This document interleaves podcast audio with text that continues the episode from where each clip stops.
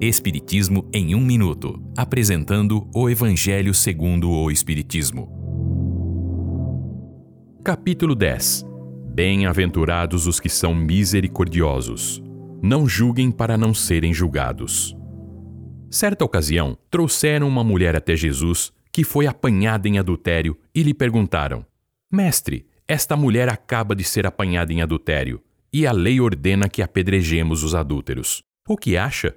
Jesus disse: Aquele que não tiver pecado, atire a primeira pedra.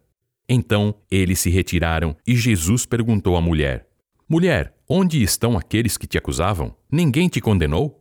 E ela respondeu: Não, Senhor. Disse então Jesus: Nem eu te condenarei. Vá e não peques mais. Não julguem para não serem julgados, e a mesma medida que usarem também será usada para medi-los. Estas duas passagens são encontradas nos evangelhos de João e Mateus e ensinam que o homem não deve julgar os outros com mais severidade do que julga seus erros, e nem condenar no próximo o que desculpa em si mesmo. Em certas ocasiões, censurar é um dever, caso contrário, o mal jamais poderia ser combatido. Porém, a autoridade para censurar alguém está diretamente ligada à autoridade moral de quem julga.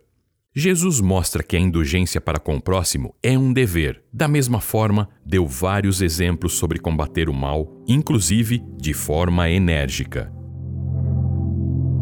Esta é uma livre interpretação. Livro consultado: O Evangelho segundo o Espiritismo, de Allan Kardec, edição 3, em francês. Visite nosso site www.vidaespiritismo.com.br.